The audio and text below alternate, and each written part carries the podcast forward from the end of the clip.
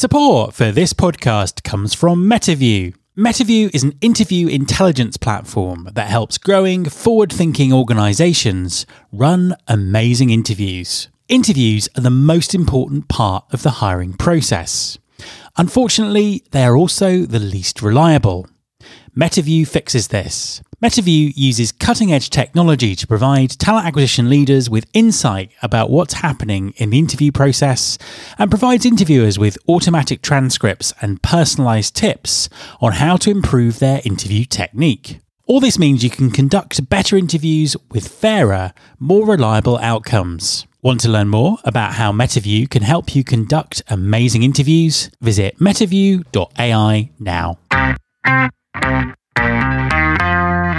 There's been more of scientific discovery, more of technical advancement and material progress in your lifetime and mine than in all the ages of history.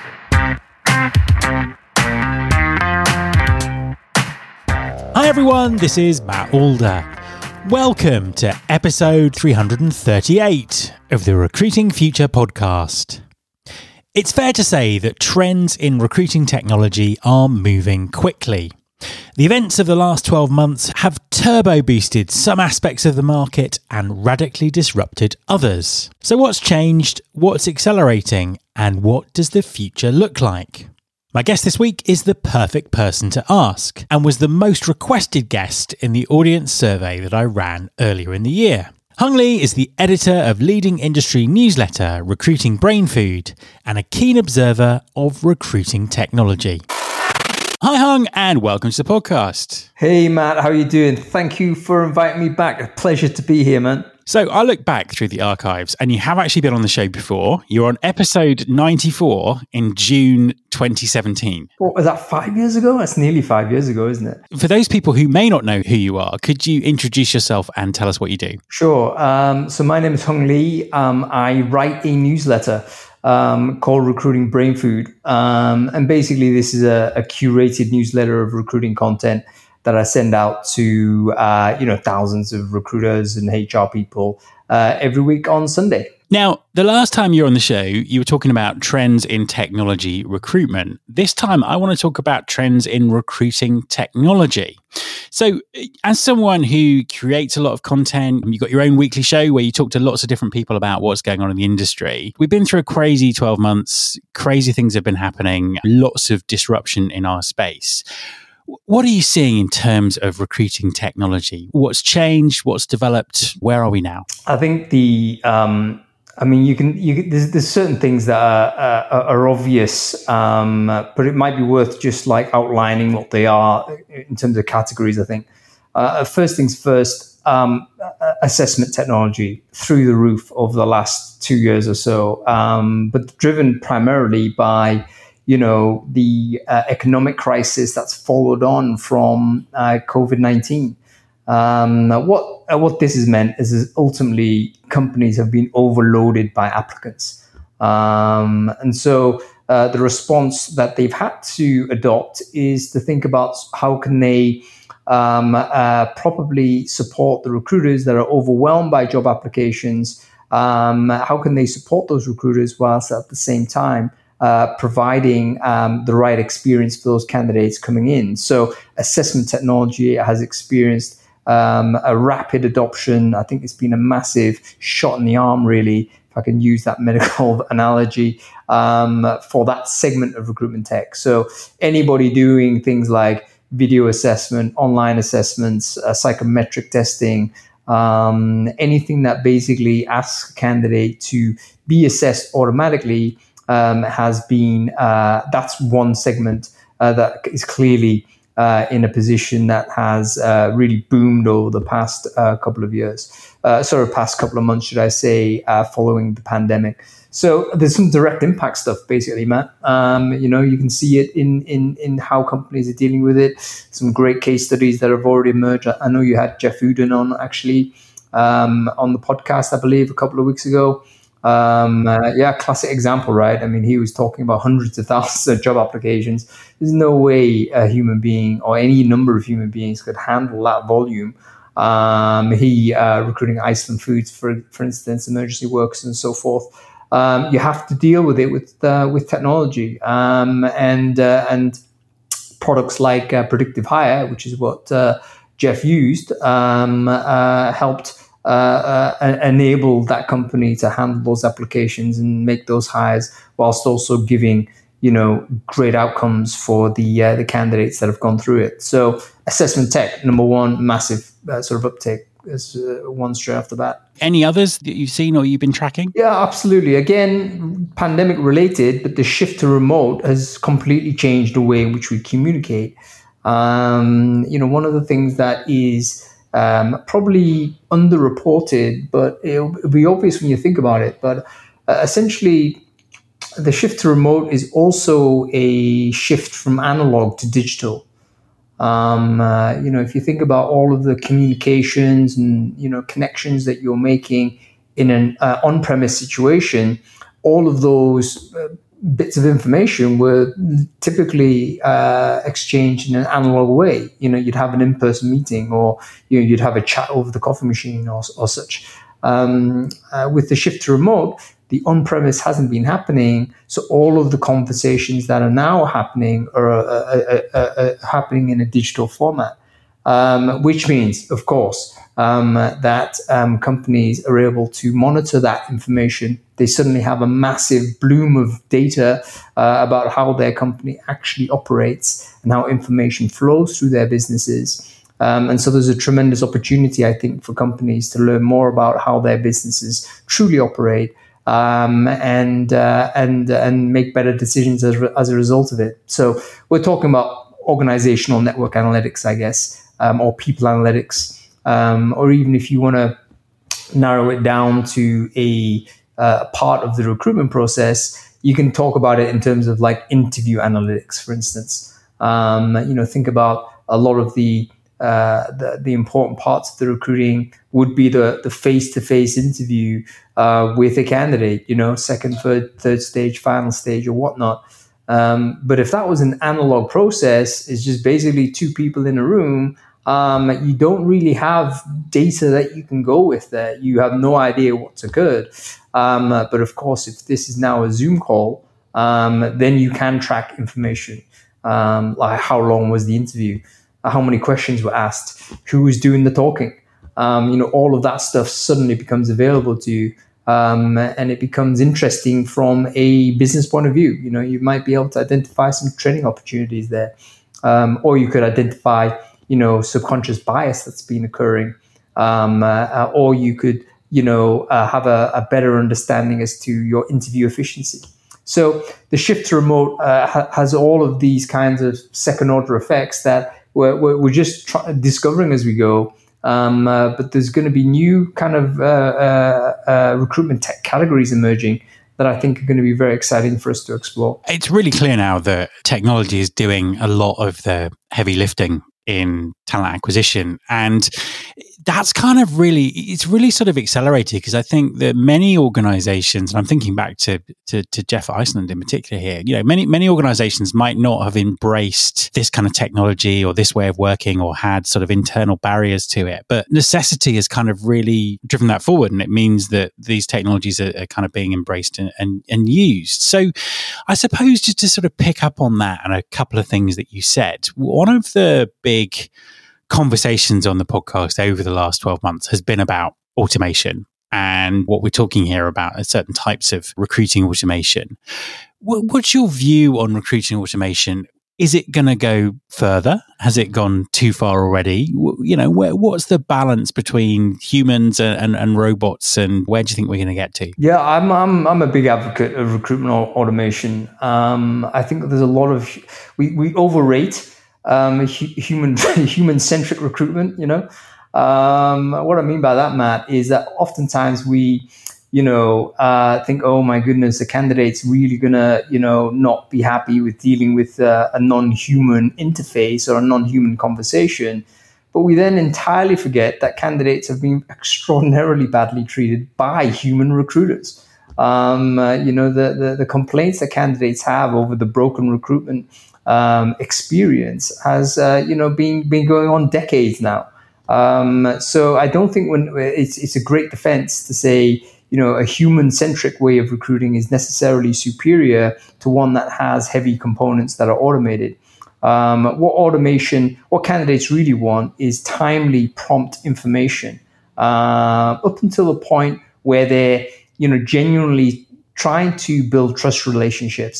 So the division between the candidate journey and my sort of view of it is that when the candidate is at the top of the funnel and just entering it, no, then no one's interested that much in the human touch. They don't have time for it. They want to know uh, the information that is factual and timely. Where are they in the uh, recruitment process? Has the application been received?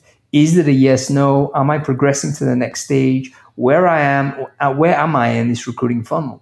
Um, none of that requires human touch, in my opinion. Um, it just requires the information to be delivered promptly um, and accurately where hum- human beings need to uh, appear is really much further back at the um, towards the middle and and, uh, and end of that funnel. Um, when people are, are, seriously beginning to make decisions or thinking about making decisions that have this life changing impact, um, this is where you do need to have um, uh, uh, connections with the people that you know you would be working with.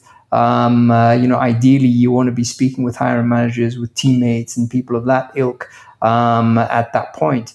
Um, but it isn't the case that you know having automation is going to be frustrating for candidates. Uh, it's much better for the candidate to know uh, information, whether it's delivered by a robot or a human being, just give that person that information when when the business has it. And what about the the concerns around the ethics of all of this? So in particular AI being used to make decisions and uh, potentially a lack of transparency within that. But also going back to your earlier comment about um, recording data within an organization, people's privacy being protected from their employer spying literally on every word they say. Well, you know, where, where do you think the balance is? Um, I think we're in a crisis, Matt. um, and I think that when we're probably going to end up not solving this problem uh, at the ethical level um, simply because there isn't a clear answer as to what the right thing to do is. Um, I think different countries and different jurisdictions will behave differently on this, by the way. Um, uh, so, for instance, um, you, know, the, there's, a, there's, a, there's, a, kind of a continuum, isn't there, uh, as to which uh, societies care about privacy more than others. You might see, for instance, that the countries in Europe um, uh, probably have the most heightened sense of citizens' rights and employee rights and so forth at one end of privacy.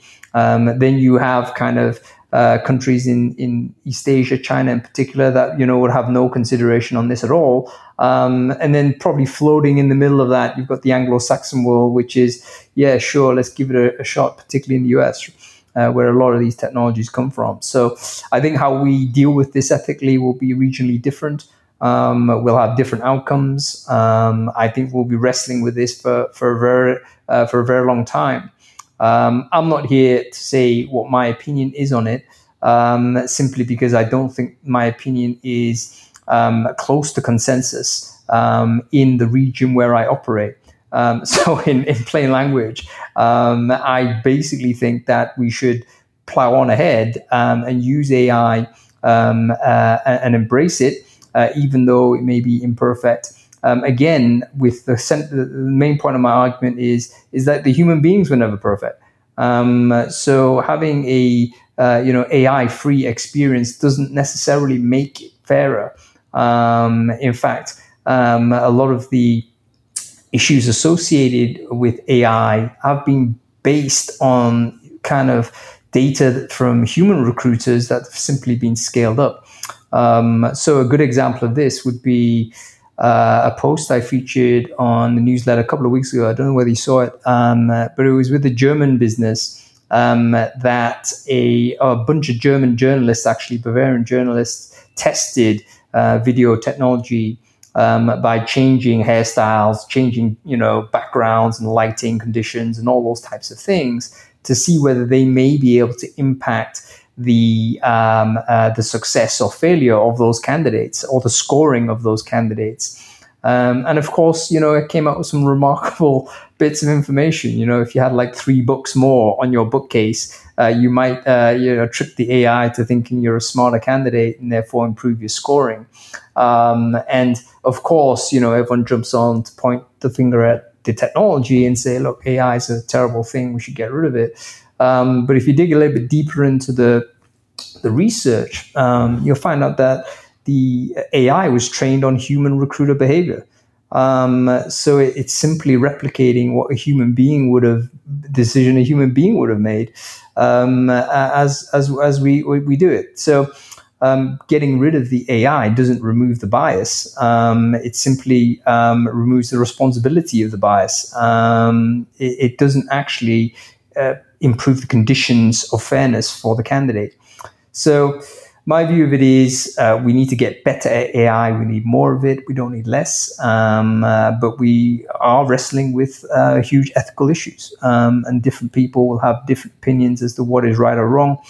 Um, probably, I would say in Europe, if you want me to give a forecast, uh, we're, we're going to strip out a lot of potentially useful technology um, because of legal and of these legal and ethical concerns. I think that's really interesting, and I think you make such a good point there about this isn't actually necessarily about the technology itself. It's about how it's about human behavior and understanding of the technology, and I think we're in a position where where things were already moving moving uh, quicker than, than, than human human thought could keep up with, and uh, the last twelve months has really accelerated that. So there is there is a lot of catching up to do in terms of education understanding and really thinking about the the impacts of this technology. And sadly, I'm old enough to remember um, when email was first introduced in the, in, in the workplace, and there were huge amounts of sort of uh, you know, privacy concerns, and Big Brother is watching you, and all that kind of stuff going on there. So it, it, this is nothing new in terms of technology, but obviously things are moving much faster and uh, and are much more all encompassing than they than they used to be. There's there's there's also like um, there's paradoxes in this debate, man. I mean, it's difficult. Again, you, you know, we do need to have a, probably a, a values-driven conversation industry-wide about it.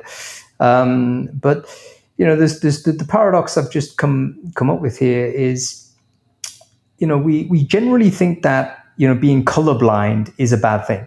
You know, um, that's the the consensus conversation when it comes to you know racial discrimination and what have you. In the 1990s, it was promoted to be the idea, you know what, don't see color, it's not a thing, treat everyone the same, and everything will be tickety boo. Um, 20 years down the line, 30 years down the line, we've not moved to the point now where we say, look, you're kidding yourself if you're thinking you can't see color um, you will see it either consciously or subconsciously. What you need to do is recognize it as what it is, and then recognize the potential biases that you might have developed as a result of these color differentials or these racial differences um, uh, that or these racial categories, should I say, uh, that exist in society. So we've got to the point now where we think, you know what, we shouldn't be colorblind in our social behavior. You know, we should recognize people's ethnic and racial identity. Um, and yet, um, you look at how you know the, the path of te- recruitment technology is go- going to is like we should anonymize now. Um, uh, and I'm just thinking, okay, if we're moving down a path where we are eh, at a social level saying we shouldn't try to be um, uh, colorblind, um, and yet the pressure on the technology guys is to say, you know what, we should uh, you know anonymize the data or create sort of ways in which we are not collecting this information um, then it just strikes me, you know what? Uh, that's kind of going counter against the uh, the social uh, trend. Um, and at some point, we're going to have this paradox where we, we want to recognize uh, racial uh, categories, racial distinctions in society, because that's the root cause of discrimination in many cases. And yet, we're using technology that may not actually collect that information. Um, so, we we've never had uh, an ethical conversation at any kind of level uh, any, that makes a difference uh, at industry level, Matt. Um, and so you know we we'll end up with these paradoxical positions, and you know, like I say, I don't think we're going to solve any of them uh, very easily. Unfortunately, it's going to be a very tough challenge. No, absolutely. I think this is a conversation that, that, that we're going to be revisiting numerous times over the next over the next few years. Basically, just thinking about the future while we're talking about it, as the hopefully the the world comes out of the the, the pandemic and we get to whatever normal is going to look like Where where do you think recruiting uh, tech's gonna gonna sort of be taking us uh, taking us next? Do you think that these are long lived changes that we've been seeing, um, or will the trends go in a different direction once we're kind of out of the COVID emergency? Yeah, I mean, some of these things are going to be persistent. Um, I think the, uh, uh, the, the the assessment tech is more or less going to kill the multi stage interview for sure. Um, uh, you know, the idea uh, that we're beginning to realize why we do in-person interviews. Um, uh, and again, we've been kidding ourselves all this time that you know we're doing it because we wanted to assess for this person's capability to do the job. Um, uh, but actually, you can do that better with different ways now. You can do it better with assessment technology. You can do it better with uh, work trialing. You can do it better with uh, other signals that you can pick up um, uh, in many cases from this person's um, you know previous working uh, uh, working life. Um, uh, and so a lot of the big stages that we used to have in the recruiting funnel, I think, will will, will, get smaller. Um, some of them might disappear altogether. Um, I do anticipate a scenario where people will get hired without a face-to-face interview ever occurring. Um, and already this happens, you know, with companies that are remote first, remote only. Uh, oftentimes the interview is, is, is pretty much an irrelevant thing. Um, it may well be provided as a way to introduce the individual to the people they may be working with, um, and we will change the purpose of that uh, function. Uh, but the idea that we'll ever use it as a way to assess capability probably is is is, is on on its way out. Um, so and that's a big chunk of the interview process, Matt. You know, if you count the number of minutes and hours spent doing the interview side, um, it's probably the predominant part of the the old recruiting funnel. So um, the there's going to be huge changes that I think will be persistent, um, driven by this uh, by this period there's a lot of change going on and the, the need for people to to educate themselves to learn to to talk about talk about best practice and really kind of come together and, communicate has never been it's kind of never been more important. And here we are with with most of the world still locked down or semi locked down. There are there are no face to face events going on anywhere, certainly at the moment. How do you think the pandemic has changed the way that people sort of learn and educate themselves about recruiting technology? Yeah, it's been a big bang, hasn't it, Matt, in terms of just all of the the laggards, if you like, and I don't want to use that term in a derogatory way, but you know, really in a dictionary definition of it, in, in the sense, you know, the people that you know never really embraced the idea of online community and online communication. Um, I think COVID nineteen has forced all of those folks um, to really dive into um, the, this online space um, and to learn that it is just another space. Um, uh, so, you know, we've seen the growth of online events. We've seen everyone's doing a webinar, everyone's doing a podcast, everyone's doing these things. Um, I'm not appalled by that. I'm looking at that thinking that's a good thing. Um, uh, you know, that gives people a lot more choice, uh, gets people to be involved, uh, really democratizes who are the people that are organizing these things. Um, so it's not locked within, you know, a small coterie of people that sort of, if you like, can sometimes control what pe- what is being spoken about. So I think the, uh, uh, the, the blossoming of of these online communities definitely will be um, sustained going forward. Um, I don't think there's any going back. You know, there's no scenario where people adopt technology and decide to just, you know, get rid of it and go back. Um, that doesn't seem to happen any time where there is a technology mass adoption. So we're just going to plow on forward. Um, online communities, podcasts, newsletters, all of these things have just proliferated. Um, and I think uh, all the better for it. So, on the topic of online communities, t- tell everyone uh, a little bit more about recruiting brain food and how they can get involved and where they can go to sign up. Yeah, sure. So, it started off as a newsletter and it's still the main thing. So, if you go to recruitingbrainfood.com, um, you can sign up for it. Uh, it's free. Uh, it's just a weekly newsletter, and all I'm doing, Matt, is curating, you know, great content that I find on the internet and saying, you know what, maybe you should check this out. Um, so it comes out every every week. Um, it's since become other things. You know, there's a there's a really lively online community now uh, where you know members can speak to each other. Um, uh, there's a video live stream I do every Friday. Um, where we, we, typically speak to community members that have got an interesting story to say, and we get other people involved uh, in the conversation. Um, uh, there's there's all kinds of you know the way I see my role now, Matt, is to is to say how can I continue to service this group of people and this ecosystem, uh, this recruiting ecosystem as best I can. Um, and uh, you know the, the, the demand is always the same. It's for where can I get educational content? Where can I get uh, inspirational content? Where can I connect with other professionals in the space um, and learn from them and, and become more, uh, you know, educated and uh, secure in their own, you know, profession? Um, one thing I would add to that, that as well, Matt, is one thing that COVID nineteen has really taught us that it, that we can't just sit there and be very, uh, you know, casual about our own marketability and our own sort of economic uh, security. You know, we've all seen how difficult it can be um, when a complete surprise like this pandemic has been can completely, you know, wipe the slate clean for everybody. Um, so your ability to access knowledge, your ability to connect and build a network, all of those things I think are going to be persistent demands for everybody in the recruiting industry, um, and hence why you know, I think recruiting brain food makes uh, makes sense to a lot of people. Hung, thank you very much for talking to me. My pleasure, Matt. My thanks to Hung Lee. You can subscribe to this podcast in Apple Podcasts, on Spotify, or via your podcasting app of choice. Please also follow the show on Instagram. You can find us by searching for Recruiting Future. You can search all the past episodes at recruitingfuture.com. On that site, you can also subscribe to the mailing list to get the inside track about everything that's coming up on the show. Thanks very much for listening. I'll be back next time, and I hope you'll join me.